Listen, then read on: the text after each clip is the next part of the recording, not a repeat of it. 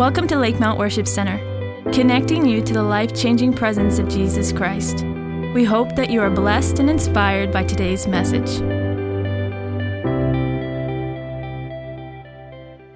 Psalm 34. We'll start at verse 1 as we continue in our series on worship is. David said, I will bless the Lord at all times. His praise will continually be in my mouth. My soul makes its boast in the Lord. Let the humble hear and be glad.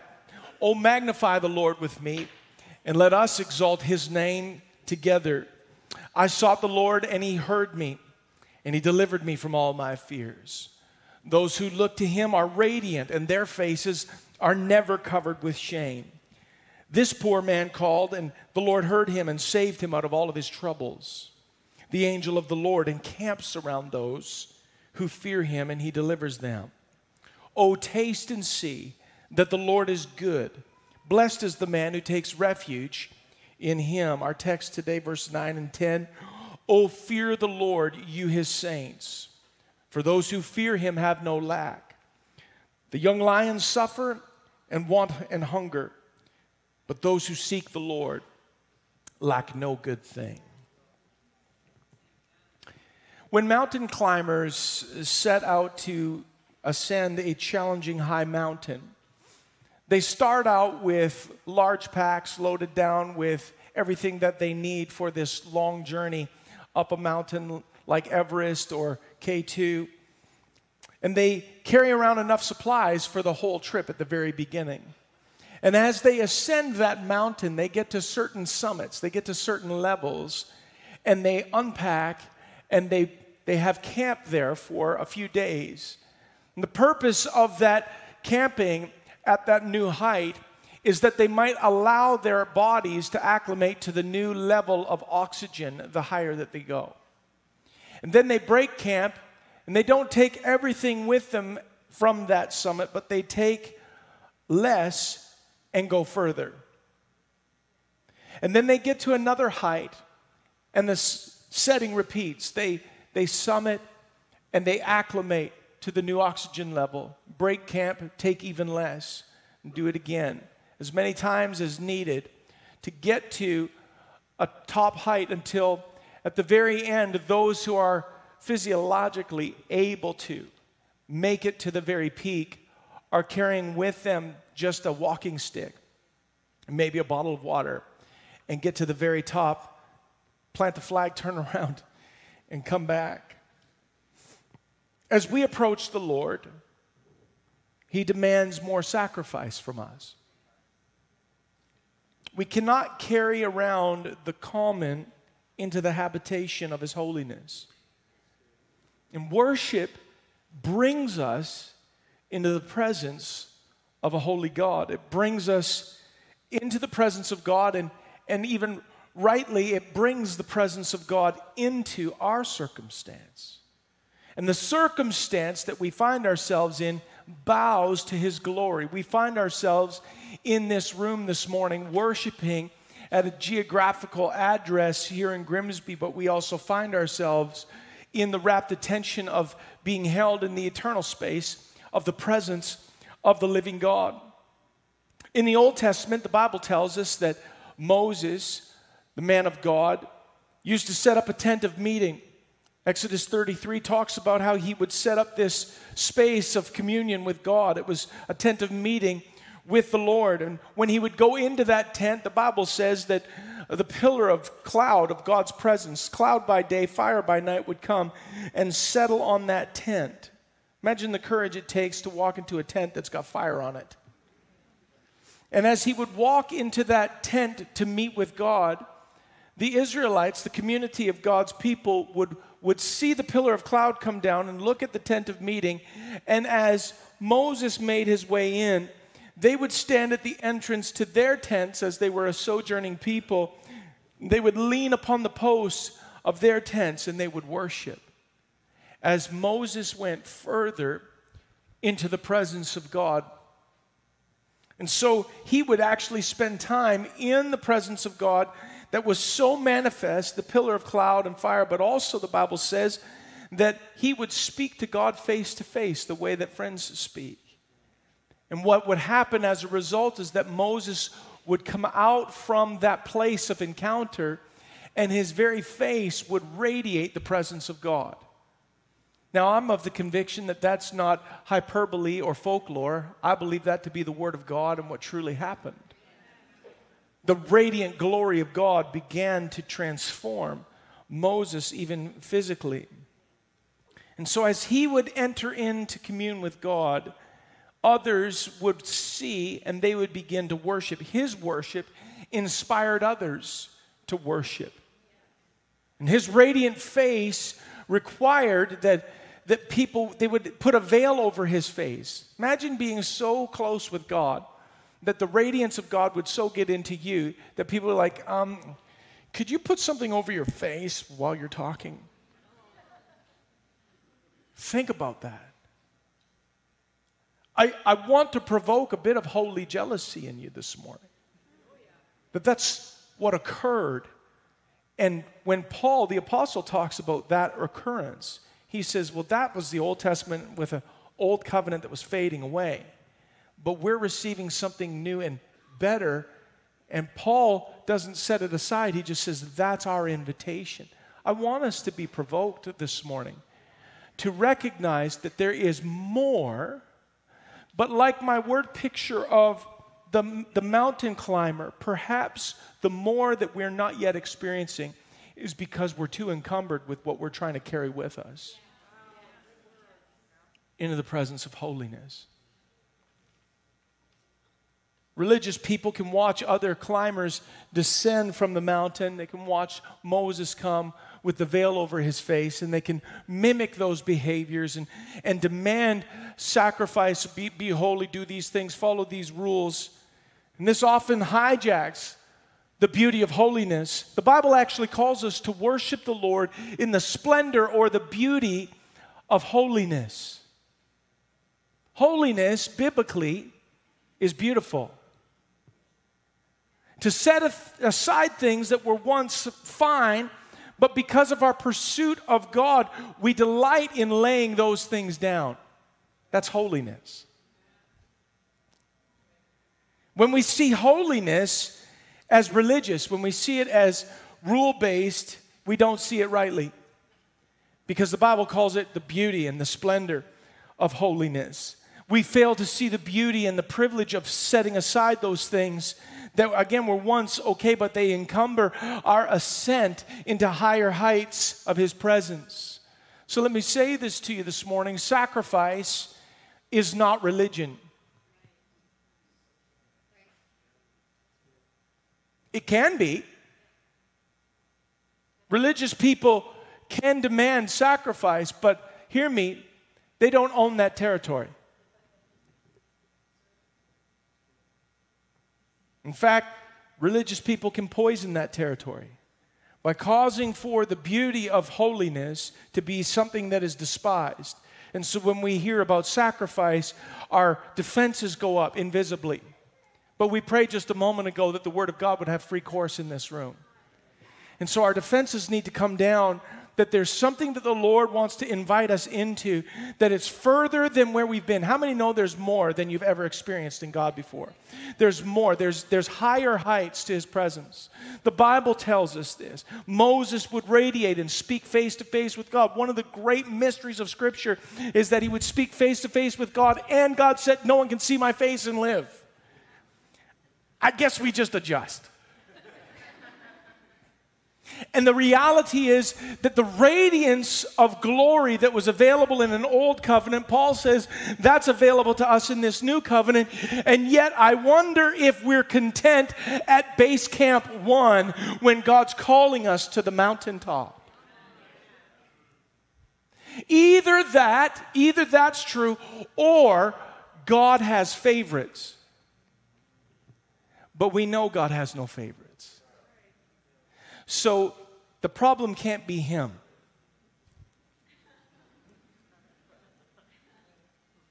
There, there must be a degree of comfort at my level of sacrifice, and I'm done sacrificing where I'm at.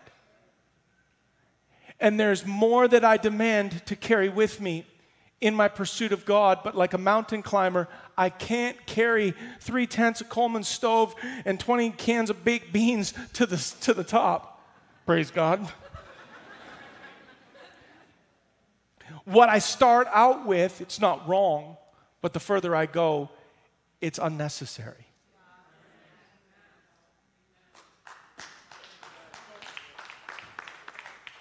And so the invitation of more needs to provoke something in our hearts that says, That's what I want. And perhaps even deeper in an hour such as this, that's what I need. I need more. I need the more that God has made available. And since He has no favorites and He's made the pathway clear, the pathway of holiness has, it needs to be redeemed in our sight as something beautiful. That what he asks me to set aside isn't a love test just to prove I'm a good little Christian. But he's actually asking me to set aside what was tolerable in a different season so that I could go higher than I've ever been before. The beautiful privilege we have to minister to the Lord is to offer him the sacrifice of praise. Romans 12:1 says that our reasonable act of worship isn't just singing and clapping and all of those things that are so important that we've been digging into over these last number of weeks and that we're endeavoring to maintain as our constant practice, not just as we gather, but in our personal lives. Those activities of worship are essential to worship, but our most reasonable act of worship in Romans chapter 12, verse 1 is that we would be living sacrifices. Sacrifice isn't just something we do, it becomes who we are. And so when sacrifice and holiness is seen as rule based religion, the devil's playing a trick on you to keep us from the beauty and the splendor of holiness which is truly what your heart and my heart craves, is the more that God has made available. A lifestyle of worship is a lifestyle of sacrifice where we surrender to the Lord what once held our affection and what once held our attention, and we direct that, what occupied that space, the affection and attention that I gave over here, I'm now taking it and I'm giving it to Him. I'm directing all of it toward Him. My time, my talent, my treasure. Last week we looked at how God redeems our desire to taste and experience. We looked at the invitation of worship that we can taste, the invitation to taste and see that the Lord is good. Adam and Eve, we looked at how they tasted what they were told not to taste, and then they unleashed the demise of humanity through that compromise. But listen to me when we forego the pleasures of the forbidden fruit, we express love to Him, and He expresses pleasure in us. In other words, it's not just a story of what Adam and Eve did, but we still get the opportunity, you and I today have the opportunity to obey the whispers of God, the clear commands of God, the nudges of His Spirit, not with the, the electric fence and being zapped, up oops, I did the wrong thing, but the prompting of the Lord, we yield in the beauty of holiness and it pleases Him. It's really simple. Like, think of it. What can you give to God? Really, think of it. Like when God rejected Saul as king, and I'm, you know, do a study if I'm racing too fast, but when God rejected Saul as king, the prophet Samuel came to him to rebuke him for his disobedience in offering to the Lord everything that God told him to offer. It's hard for us to part with our stuff. And so the prophet Samuel came to Saul and he said, Does the Lord really delight in the fat of rams and burnt offerings? Now, that's what we call a rhetorical question. It means that the answer is really clear. So let me ask the question, you give me the answer. Does the Lord desi- delight in the fat of rams and burnt offerings? It's okay, you can say it louder. It's not a trick question. No. Like, it's not like God's up in heaven going, somebody kill some meat for me.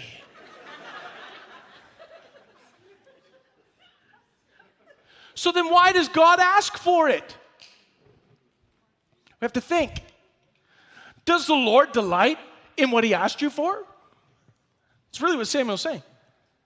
Because Saul's defense is, oh, I was going to save all the really good stuff and offer it to the Lord. And God's like, you really think I'm hard up for, for meat?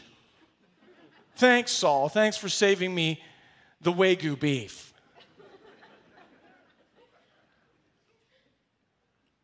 So, why does God ask for it? I would propose to you it's to get the ball rolling.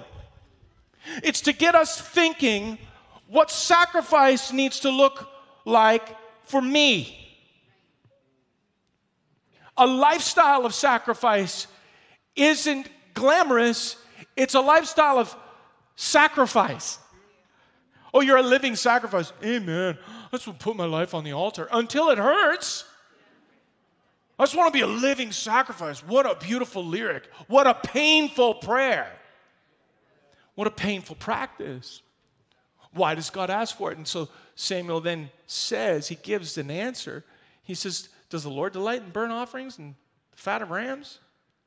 Rhetorical answer, no. And then what's he say? To obey is better than sacrifice. Like the, the, the sacrifice of my obedience. The problem with human nature is that we tend to embrace the bare minimum of any kind of sacrifice, don't we? Like the, the minimum that is asked. And then we level off there. As soon as love demands any kind of discomfort, we begin to question God. We begin to question the purpose of faithfulness, if we're honest. Why am I climbing this mountain anyway? Like, look at all the people who are going to the Barbie movie. They're all wearing pink and sweatbands. I'm over here in my North Face jacket. I got a backpack. I'm wearing boots. They're eating popcorn. Why am I climbing this mountain anyway? Hear me this morning. Like it's a picture to help us think. Why, why am I doing this when they're doing that? Here I am sacrificing for the Lord, and then there's it feels like sacrifice.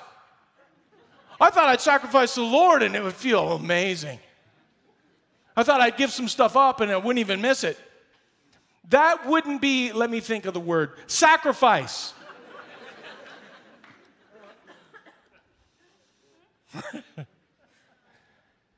oh, like sacrifice is, is sacrifice. Yes. And so we, we tend toward the, the bare minimum. It's, it, it's, it's like tithing. I'm not preaching on tithing, but it's, it's like God, you know, asks his faithful ones to devote 10% of our income and bring it into his storehouse. Why? To get the ball rolling. Like the, the fat of rams and burnt offerings. He wants us to depend on him, not on ourselves. The bare minimum is the tithe. It's possible to give him more. I've I've never met a person who had a problem with tithing who wanted to give more. But when I have a problem with tithing, I have a problem with sacrifice. But if my whole life is supposed to be sacrifice, then finances are just one part. And it's like, well, should we should we teach on tithing where it's like give to God and watch your finances explode? Well, bring your finances into God's economy for sure and he will rebuke the devourer for sure. And he, he will bring abundance into the storehouse as we collect together for his glory, for his purpose. But, but hear me, it's still, um, what's that word again? Sacrifice. It's like, like you mean I'll, I could feel it? Yeah. Well, why would I do that? Ah, now we're getting somewhere. Why? To obey is better than sacrifice. He's wanting all of me. And so we tend to level off at a bare minimum. But our text today says, Fear the Lord, you his holy ones. For those who fear him have no lack. The young lions suffer want and hunger, but those who seek the Lord lack no good thing. We're called to be holy ones. Maybe you should write that down. Like that, that's addressed to you and me. Like, you're a holy one. What? We're called to be holy ones. It's not an honorary title, by the way, either. It's not like you just pray a prayer and boom, you're a holy one. He sets us apart and then He calls us to set ourselves apart and to, to take off more as we ascend the hill of the Lord. The traveler who hasn't even conceived of climbing a high mountain travels differently than the one who has set their sights on the upward way. The one who has set their sights on, I want to be close to the Lord. I, I, want, I want the more that He has made available. Hear me. If that's your prayer, let me let you in on the other part of your prayer. Therefore, I need to give more. Therefore, I need to set aside more things that, that aren't even necessarily sin. Like Hebrews says, set aside the sin and the things that easily entangle. You know what the things that easily entangle are? Just things. Coleman stove isn't a sin, but you can't take it to Summit 3.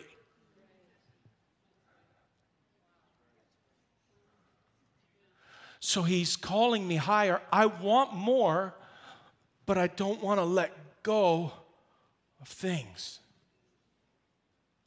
I want more. And I want, I want to see his glory like Moses did. I want to talk to him face to face. I, I want to know the Lord deeper. How many say I want to know the Lord more than I do right now? I want to know his presence more than I do right now. The other half of that raised hand is I want to know what I need to set aside to go higher up the hill of the Lord. That's just the reality, even in 2023. Like, even today. What must I set aside to come after him? And don't let the religious steal from you the beauty of holiness, the beauty of the privilege of what I get to set aside to climb him a, a mountain. So you can tell the difference between a person who's going to go climb a mountain and a person who's going to go see the Barbie movie. You can just you can tell the difference. You don't even have to be a detective. You can just see it. You just figure it right out. Like if someone's going to go climb a, a mountain, dressed like they're going to go see the Barbie movie, they're not climbing a mountain. They're just they're they're climbing the escarpment. We call it a mountain, but because we've never been out west. Like this is not a mountain. You can wear your pink spandex on this mountain. I'm not recommending it. I'm just saying you can. but to ascend the hill of the Lord Psalm 24 says, Who can do it? Him with clean hands and a pure heart. There, there, there's, there's introspection and cleansing, tying together the taste and see redemption of last week. And now, as we work through the text, those who fear the Lord are called holy ones. And there's this paradox that, that as we sacrifice, we lack no good thing. That's the way God works. That's the, the kingdom of God as we sacrifice, we lack no good thing. Do you ever have a Facebook memory pop up on you? Something just pops up from a year ago, or five years ago, or 10 years ago, and you're like, oh, yeah, that sweater, that haircut. I had, a, I had a Facebook memory pop up the other day. It was just a, a thought that I had put out there. I wrote this Waiting on the Lord increases strength and brings renewal. Distraction is our enemy. I wrote that in 2013. I mean it more in 2023. Distraction. I don't know about you, I can feel distraction just robbing me. It, it, it's, it's useless things that take my focus, and I'm stuck at camp one, but I want to be on the mountaintop. I want to behold him. And yet I'm scrolling or I, there's some distraction of even urgency and need. But he's calling me higher, and it's the true longing of my heart. And discipleship is connecting and doing the math and saying, you know, there's some things that I have to let go of to be able to climb there. It was fine. I didn't do wrong bringing the big pack up the hill. I needed it for the first summit or two. But now, as I'm going higher, I can't carry that with me. Now, as I'm acclimating to a different altitude, there's less that can come along. And those who fear the Lord, those who live in holiness, those who set those things aside, lack no good thing. You might lack some bad things, but you lack no good thing. The higher you go, the less you need. Psalm 63, David said this. He said, Your loving kindness is better than life. Your loving kindness, like this, again, it's not hyperbole. Like David is thinking, what do I, you know, better than blank, you know, better than chocolate, better than Brazilian steakhouse, better than pie. No, your loving kindness, when I really weigh it, your loving kindness is better than life itself. Now, that's a different grid of evaluating priority. Being in the loving presence of God, experiencing, tasting, and seeing the goodness of God is better than being alive. Your loving kindness is better than life, and my lips will praise you, and I will bless you while I live. In other words, your loving kindness is better than life, and so as long as I'm alive, I've got one job I'm a worshiper. I will lift up my hands in your name. Psalm 63, 3 to 4. Let me ask you have you found his love to be better than life?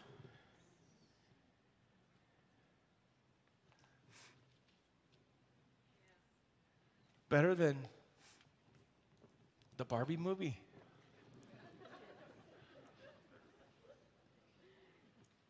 Be- better than Bubble Blast? Candy Crush? Better than, better than better than life. My priorities fall into a totally different sequence when the beauty of holiness is revealed to my heart. It's my pleasure to set these things aside because I want more of the one that the more I taste of him, the more I see of him, the more I want of him. And I want his glory in my life. I want His glory in this church. I want His glory more than life. Bold prayer. David sang it. Your loving kindness is better than life. And so my lips will praise you, and I will bless you, and I'll lift up my hands in your name. While I live, I've got a job. It's to ascend the hill of the Lord. There's a change in appetite and priority when we've discovered that His love is better than life. Worship is refining. You can see the title behind me. I wanted to say sanctifying, but I didn't want you to be Google searching the whole time I was preaching. It's a Bible word, but it's worth learning. To be sanctified to be cleansed from inferior things. Of course, I'm challenging sin, but that's not what I'm doing. Of course, that's in there. But to be sanctified, to be consecrated, to be set apart means to set myself apart from things. This is what I'm to do. The holy ones who fear the Lord, the ones who have set themselves aside from not just sin, of course, from sin, but from stuff and distraction. And the things that are pirating my attention when the deepest longing of my heart and yours as lovers of Jesus is, I want more of His glory, but there's things that I'm camping with that I have to say goodbye to because there's some steps up the higher heights that it requires less comes along. And it's the beauty of holiness. Will I feel it? Yes. Will it cost me? Yes. Is it worth it? It's, his loving kindness is better than life. This is what Moses found. This is what Elijah found. This, this is what David found. This is what every champion of the faith throughout Scripture and throughout history has found that to serve and know the Lord by experience, by tasting and seeing that He's good, it's worth it once I've tasted of that to set aside my appetite for every other forbidden thing and just come climbing higher with less and less. Just me, the living sacrifice. Take me. I preach to myself today because there's a longing that God is wanting to provoke in such an hour. What would happen if a, if a church like this, what would happen if we determined today to ask the Lord a scary question? What do you require of me that I might come closer to you? What would happen if we learned it and then obeyed? What would happen if a company of people, if a local church just said, you know what? I've had enough of the distraction. What would happen if we said, you know, his loving kindness is better than life. Not only is that theologically true and good in deep and dark moments, but it's it's good when life is good and it's good when I have the privilege of being distracted, but I'm setting that aside because what I want is more.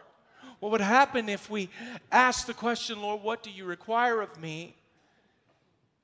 Not to some letter or some list, but to the nudge of the heart to say, that can wait. I want to redeem time. What's that mean? I want to give time back to God that has been for me. I want Him to have more time, more place. A few weeks back, talking about what worship is our attention and our affection being directed toward Him. What happens when my attention and my affection are divided and I give attention and affection to lesser things? Does it mean that I worship them? Uh, that's heavy. It just means that my heart of worship is divided, that I, I'm trying to lug along base camp one. And the beauty of holiness isn't religion and rules, it's, ooh, I could let this go. But I could see his glory. I could behold him. I could go further in him than I've ever been. Come back to the rest of that psalm, Psalm 34. David, again, now this, this is in our worship is. He's singing this. This is a song they sang. He says, Come, my children, and listen to me. I will teach you the fear of the Lord. Oh, oh, good. Thank you. Yeah, I want to be one who fears the Lord. I want to be a holy one. Good. I assume that. Let me teach it to you. Whoever of you loves life and desires to see many good days, keep your tongue from evil, keep your lips from speaking lies, turn from evil. That's not enough do good. Seek peace and pursue it. The eyes of the Lord are on the righteous, and his ears are attentive to their cry. The face of the Lord is against those who do evil to cut off the memory of them from the earth. The righteous cry out, and the Lord hears them, and he delivers them from all their troubles. The Lord is close to the brokenhearted. Wait, I thought He delivered me from my troubles. Doesn't mean you're going to have a problem free life, but He's close to you when you're brokenhearted. And He saves those who are crushed in spirit. Why would that happen? It's worth it to get closer to Him. Though He slay me, yet will I trust Him. And though He's close to me in my brokenheartedness and my crushed spirit, I've tasted and seen that He's good even when life isn't. And I'm going higher, just breathing the air of the presence of God. A righteous man, verse 19, may have many troubles but the Lord delivers him from them all. He protects all his bones, not one of them will be broken. Evil will slay the wicked, The foes of the righteous will be condemned. The Lord redeems his servants. No one will be condemned who takes refuge in him. See, we taste and see that he's good. And then he calls us to turn away from the forbidden fruit and to reject the things that are distracting us and set aside those weights and come closer. And he says, I'm going to be close to you when you're brokenhearted. I'm going to save you when your spirit is crushed. Evil will slay the wicked, but my eyes are on you. There's a distinction between those who fear the Lord. There's a distinction between those whom God calls near and those who are far from Him. God sanctifies, consecrates, God refines His worshipers. Worship is refining. That's what I'm saying. It's refining. The closer we get to Him, the more He demands. And it's our privilege to sacrifice to Him. Let me give you this frustration in our walk with Him is often in an un, it's often an unspoken resistance to the next level of sacrifice. Can I say that again? Frustration in our walk with Him is often an unspoken resistance to the next level of sacrifice. I'm testifying right now. Some of you could testify right alongside me that when I'm feeling frustrated, when I'm feeling a distance, when I'm feeling there's a gap, when I'm feeling like there's more that I'm not experiencing, when I feel, for me, I, I put it this way David says, when my heart says, Seek your face, then he goes, Lord, your face I will seek. You know what frustration is for me? When my heart says, Seek his face, and I'm like, I'm busy.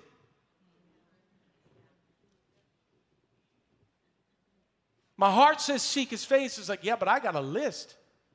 I'll get to that. My heart says, Seek his face but I've got things to do and they're important and they're meaningful and it's spiritual and it's helpful and it's godly and it's good and some of it's a waste of time and some of it's just trivial and some of it, but I'm carrying base camp one and the Lord's saying, Come up to number two, come on up to number three, come on up to the mountaintop. And I'm like, I want to come, God, but I have all of these responsibilities and all of this stuff, and frustration is often an unspoken resistance to what He's calling me to set aside. Is that just me or is that you too?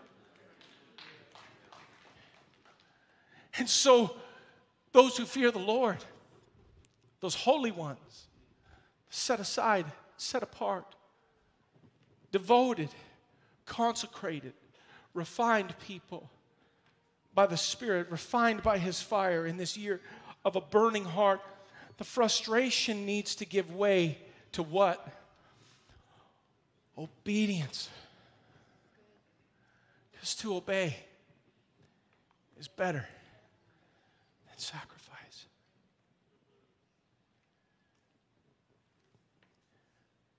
I want to be a worshiper in spirit and in truth. I want this to be a house of worshipers in spirit and in truth. We want to be a people of worship, a people of His presence. And He's calling us. I can feel it. I think you can too. He's calling us higher. Which means simultaneously, He's calling me to set aside that which was okay before, but it can't come with me now. Would you close your eyes?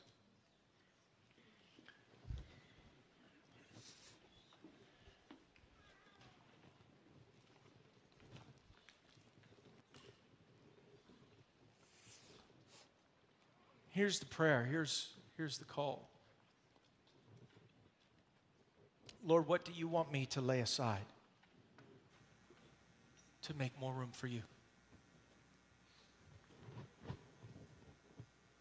That's a prayer every single one of us can pray. There's a different answer. As many different faces as there are in this room. That's the level of answers, that's the amount of answers in this room. God's dealing with us as a church family, but He's dealing with us uniquely. That, that, that, what is it that, that I need to lay aside? Because when my heart says, Seek your face, I want to be like David and say, Lord, that's, that's it. That's now my agenda. Lord, your face I will seek. What was fine before, I can't carry now. I want to come up into a new atmosphere. I want to behold the Lord. I want to go deeper. I want to climb higher.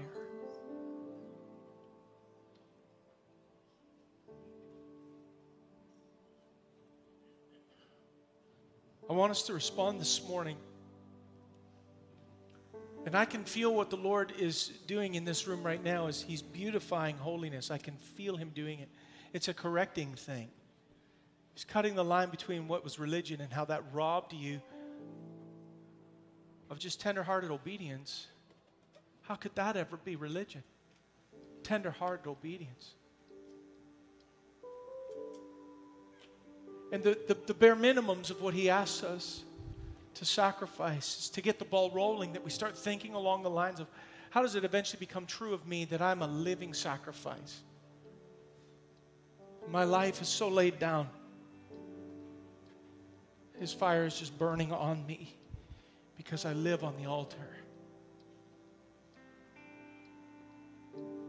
That's the prayer. That's the goal. I want you to stand this morning. I want to open this altar. I feel like there are people who need to just come. It's an act of obedience. It's better than sacrifice, but sacrifice comes with. But I want to step out. I want to tell myself, I want to tell my soul, I want to say to the atmosphere, I'm, I'm moving, I'm moving into something new. I'm setting aside the things that have distracted, the heavy things that I can't carry into the higher heights of the presence of the living God. I want us to find a place of prayer this morning. We're going to pray this song. Pastor Levi and the team are going to lead us in this song, Refiner's Fire. Would you come? Let's pray. Let's seek the Lord this morning. Let's offer ourselves again. I'm coming, Lord. Your, your, my heart is saying, Seek your face. I'm coming, Lord. I'm coming, Lord. I'm coming, Lord. Would you lift your hands? Would you pray that? I'm coming, Lord. Right where you are, some of you moving, just coming to say, I, am coming, Lord. I'm, I'm, I'm not just saying it, I'm doing it. I'm coming. I'm coming. I'm coming to the altar. I'm coming. Not with my need, not with my want, not with my burden, not with my, Lord, I'm coming for you. I'm coming to be near you. I'm coming. I want what you have. But more than anything, I want you. I want your face I'm coming, Lord. Thank you for listening to today's message. If you would like more information on who we are, visit our website at lakemount.ca or download our app for your mobile device.